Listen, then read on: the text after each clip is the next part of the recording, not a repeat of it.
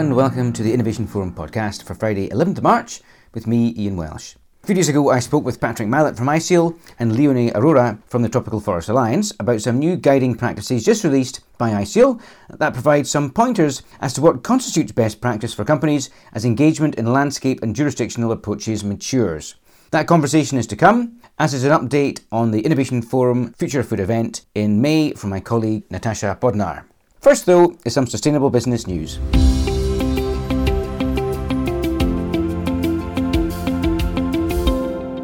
Some good news from Chain Reaction Research, which has found that twenty twenty-one deforestation in Indonesia, Malaysia and Papua New Guinea linked to the development of palm oil plantations has fallen to the lowest level since twenty seventeen.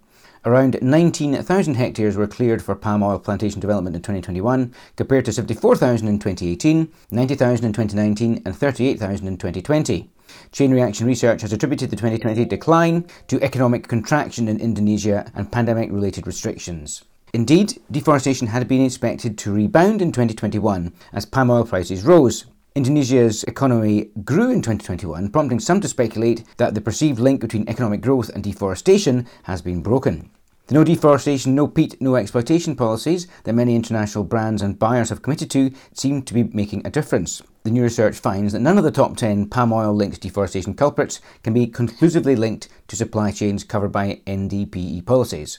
In twenty twenty-one, the top ten largest deforesters cleared forty-two percent of the total deforestation.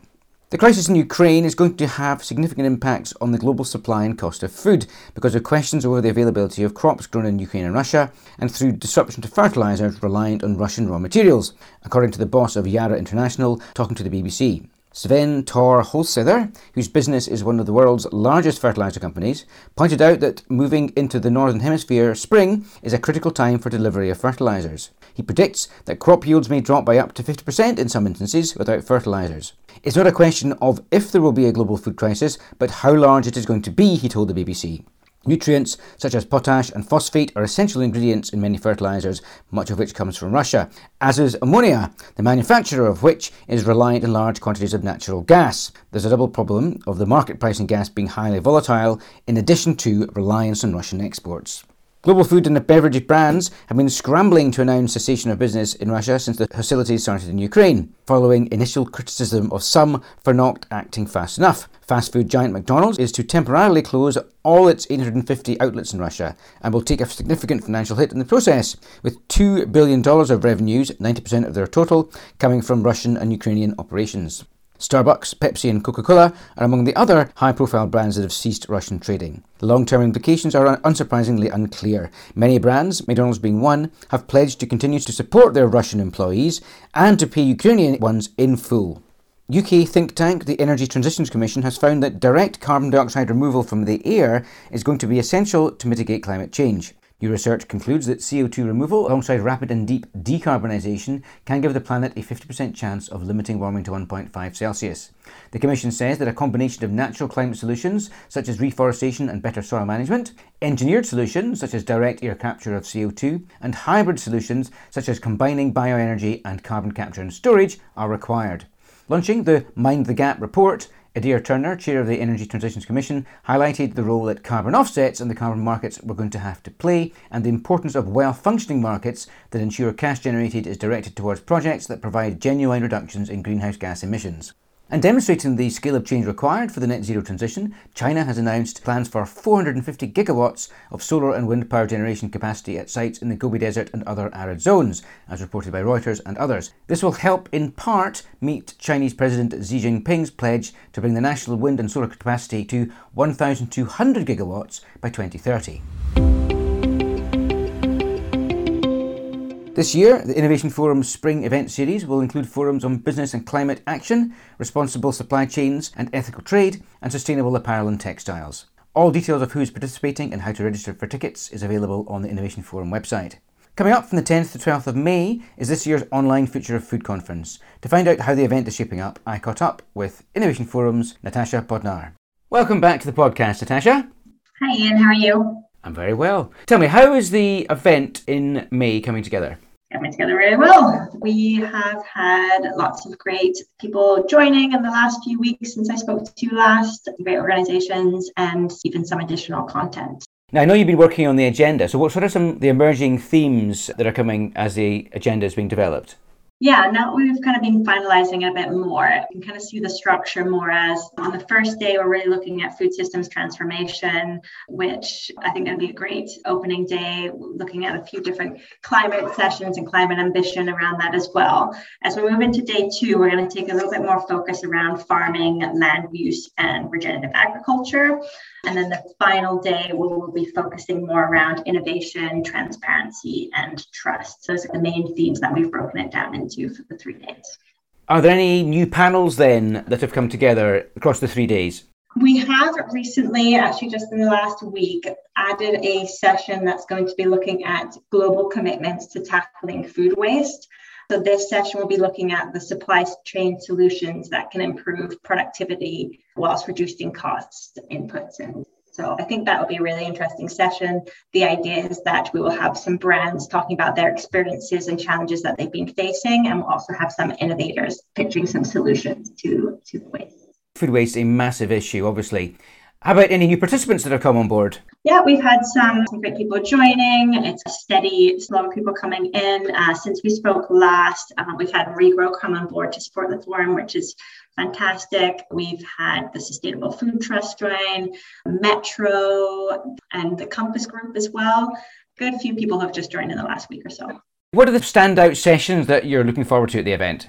Well, you know me, I always really like the climate-focused sessions. So we have one session on the first day that's looking at climate action in practice. So this will be looking at how leading food brands can decarbonize agriculture. And already to confirm to speak on that session, we have the Executive Vice President of Global Ice Cream from Unilever, as well as the Head of Agriculture Procurement from PepsiCo. So I think it's going to be a really interesting session. How can listeners get involved, Natasha? So the best way to get involved is to register online. We have a discount deadline coming up at the end of next week. So you can book online to save one hundred pounds. You can also obviously get in touch with me directly. There'll be contact details connected to the podcast.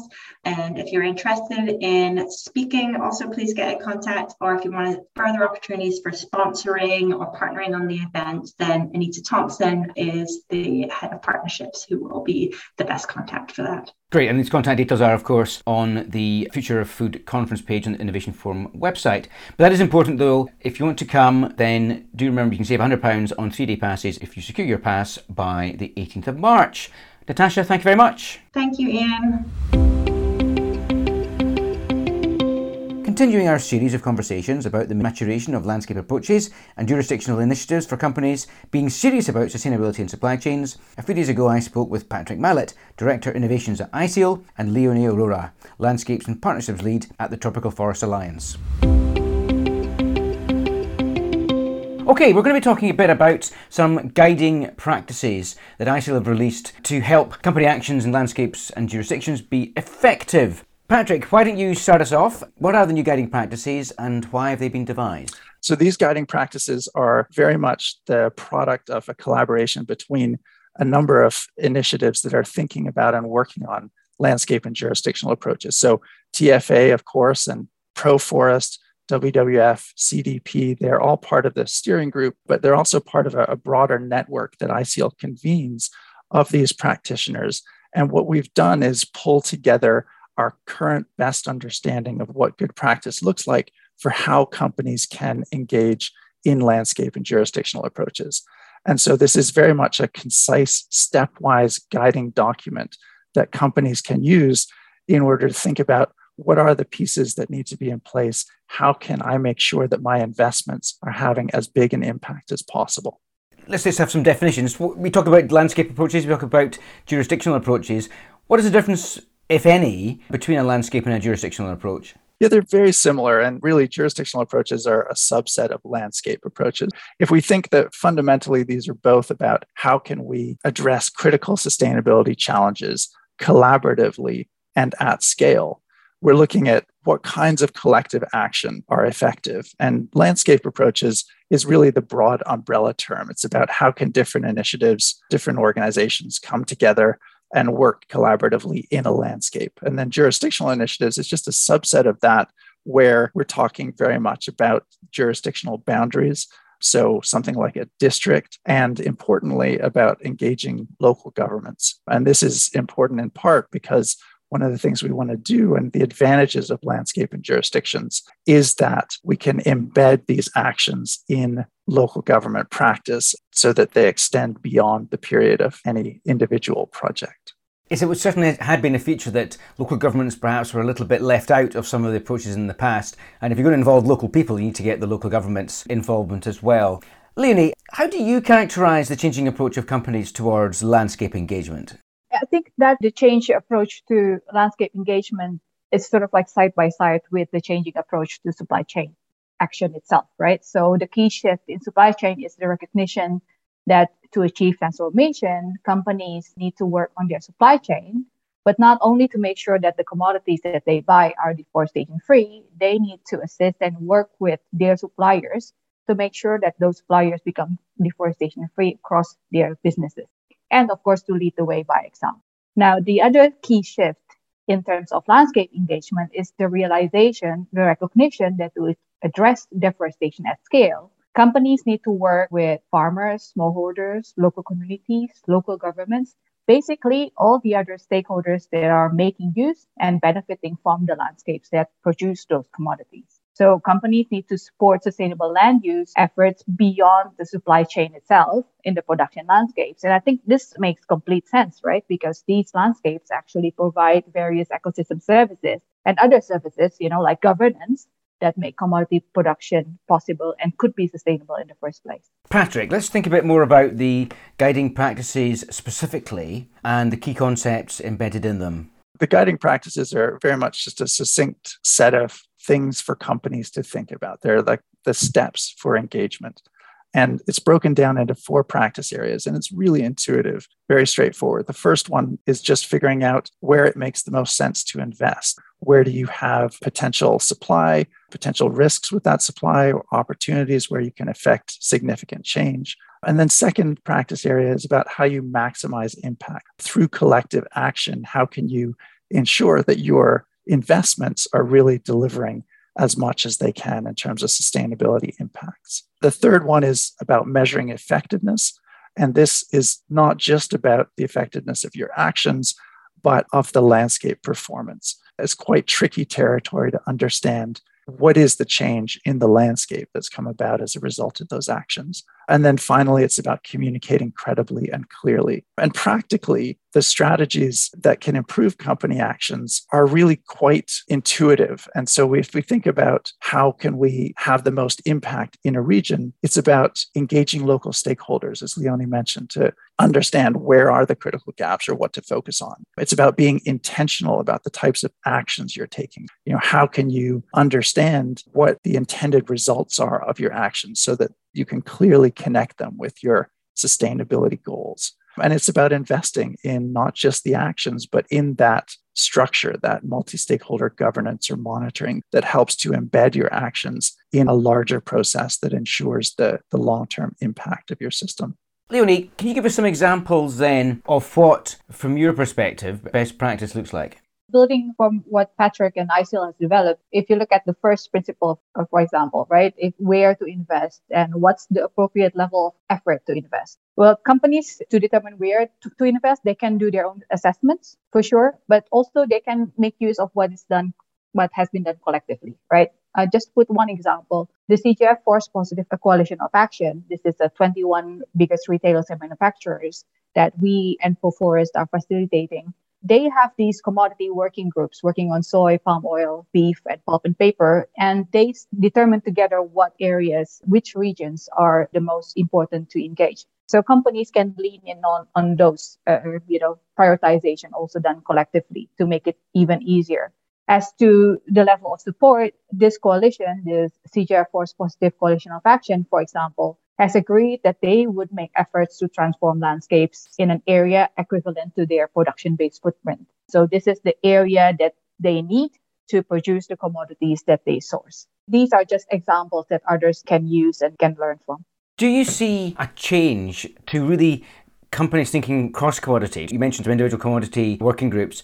how are companies evolving to really make sure that they're thinking across commodity? Because that must in itself be a landscape approach, thinking about more than simply a single commodity at any one time. Yeah, exactly. And that's one of the strengths of landscape and jurisdictional approaches, right? In in essence, it looks at the entire landscape or jurisdiction. And indeed, like this coalition, when they have the, determined these principles of collective action, and one of the principles is if the landscape produces more than one commodity that they source from, these landscapes should be priority, right? Because you hit two birds with one stone. And this is also why landscape and jurisdictional approaches can be so powerful is the engagement of local government, because the local government has the mandate to govern basically the entire jurisdiction. And by definition, it will be cross commodities. When initiatives work with local governments, they will work with the development agency, the whole agriculture agency, not specifically working on one commodity. Even though one commodity can be an entry point, essentially it will be the whole jurisdiction. Patrick, any particular examples of best practices you'd like to highlight?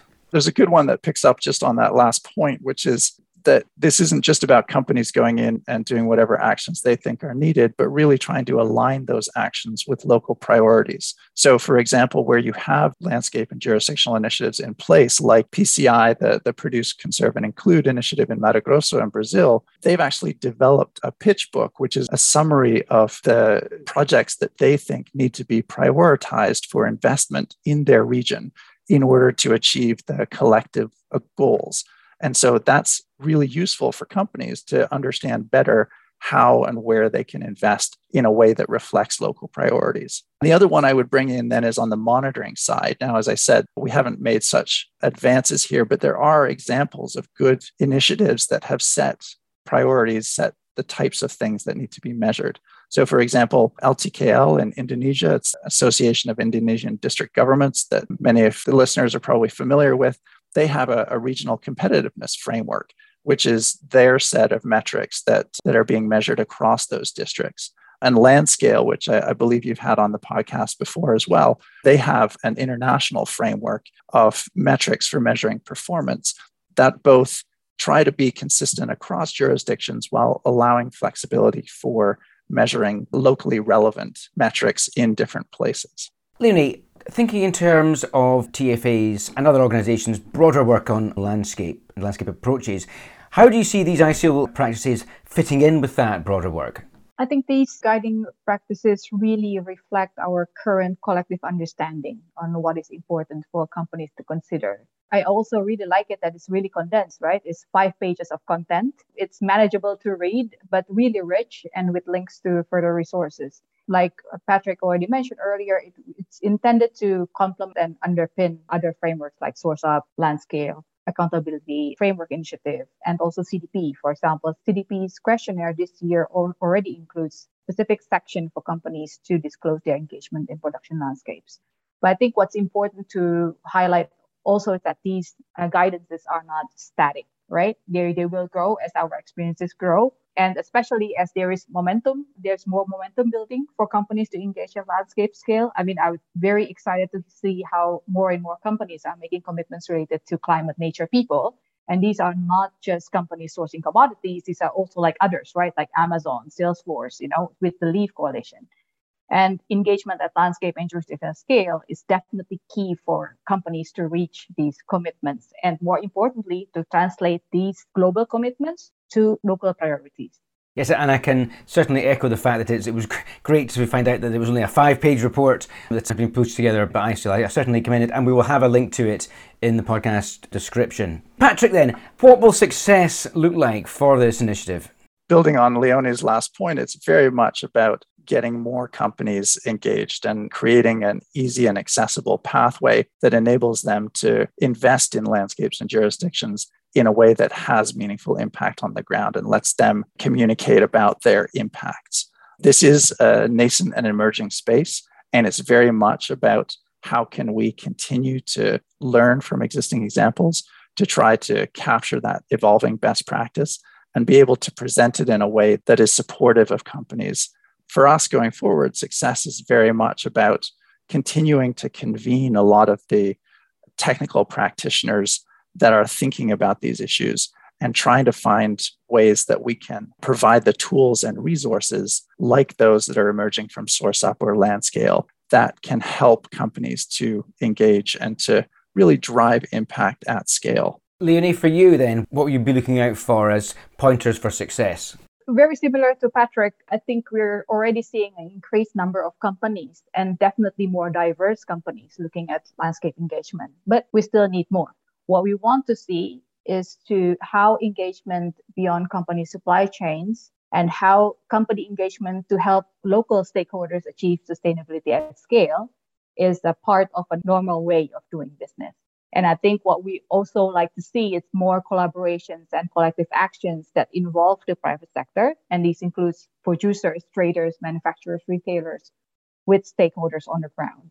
And I think smallholders, farmers, local communities, local governments, and civil society. If that can happen, we can achieve so many things and have the things that we achieve also sustained in the longer period. Sure, it's certainly been great to see that there's a real shift towards the how rather than the why when it comes to landscape approaches, and ISEAL's practices are just part of that.